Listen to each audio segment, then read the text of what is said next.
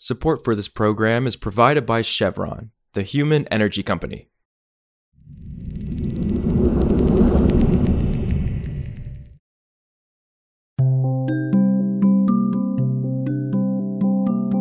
This is Politico Energy. I'm Josh Siegel. New York Governor Kathy Hochul, a Democrat, is dropping her push to weaken the state's ambitious climate law, which requires New York to reduce greenhouse gas emissions 40% below 1990 levels by 2030 and 85% by 2050. During state budget negotiations this week, Hochul's top climate officials backed a controversial proposal that would rewrite the climate law in an effort to save money for state residents. However, that proposal would also change how New York accounts for its emissions, something environmental advocates and lawmakers immediately criticized. After that backlash, Hochul's climate officials have now officially reversed course. So, why was Hochul looking to rewrite this ambitious climate law in the first place? And what happens now? Today, we chat with Politico's Marie French about all that and more. It's Friday, April 7th.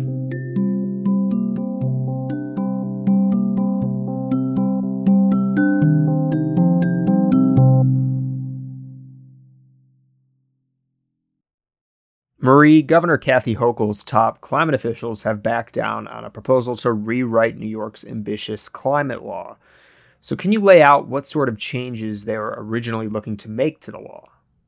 Well, yeah. So, the changes they were looking to make were on the accounting side of things, which simply means that they wanted to redo how New York's climate law calculates exactly how much emissions we have now and how much emissions we should have in 2030. The way they want to do that is to stop counting upstream emissions. New York is one of the only states, perhaps the only state, to do this, where we include all of the emissions that happen out of state for natural gas and gasoline as they're extracted and produced. We're also one of the only states, Maryland is another one, that includes the 20 year impacts of methane and other gases versus the 100 year impact. And that just makes methane a much more potent gas. And they also may want to change the way renewable natural gas and other bioenergy is treated as well. Gotcha. And can you get into more about why they put out this proposal?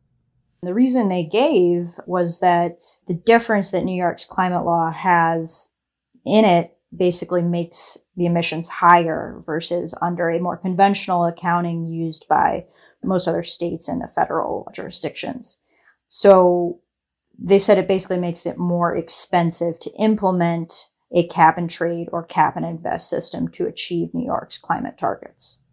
Right. And you're reporting on some backtracking here. You spoke with officials in New York who told you they're now not looking to rewrite the climate law. So, what changed between now and then?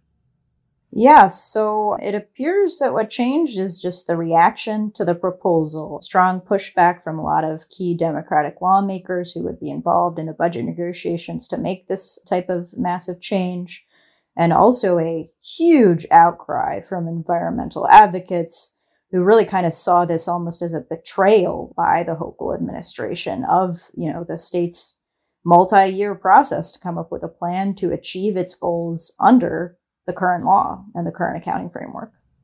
Wow. And then where do you see this saga going on from here? What are you looking for? While they said essentially, okay, we're not going to prioritize this in budget negotiations, they didn't say they're going to drop the proposal altogether.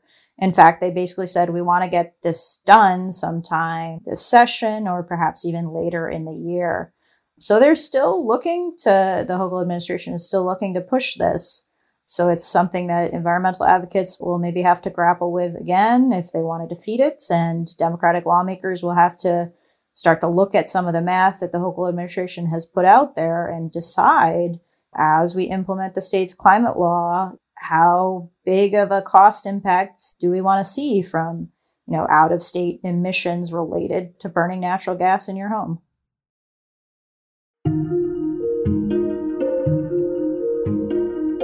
Also, on Thursday, EPA moved to reduce emissions of cancer causing substances from chemical plants, ramping up its regulatory efforts to target a major environmental justice issue.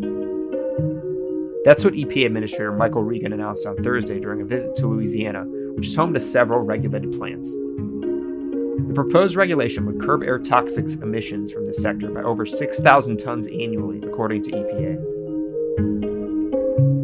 For more news on energy and the environment, subscribe to our free newsletter at politico.com slash power dash switch and subscribe to Politico Pro to read our morning energy newsletter.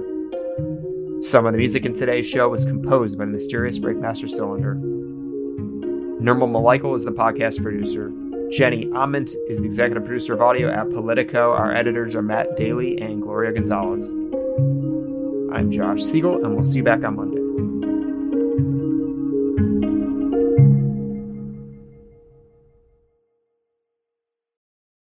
Support for this program is provided by Chevron, the human energy company. Chevron is developing renewable diesel made with biofeedstock that can help reduce the life cycle carbon emissions of heavy duty transport fuels today. Learn more at chevron.com.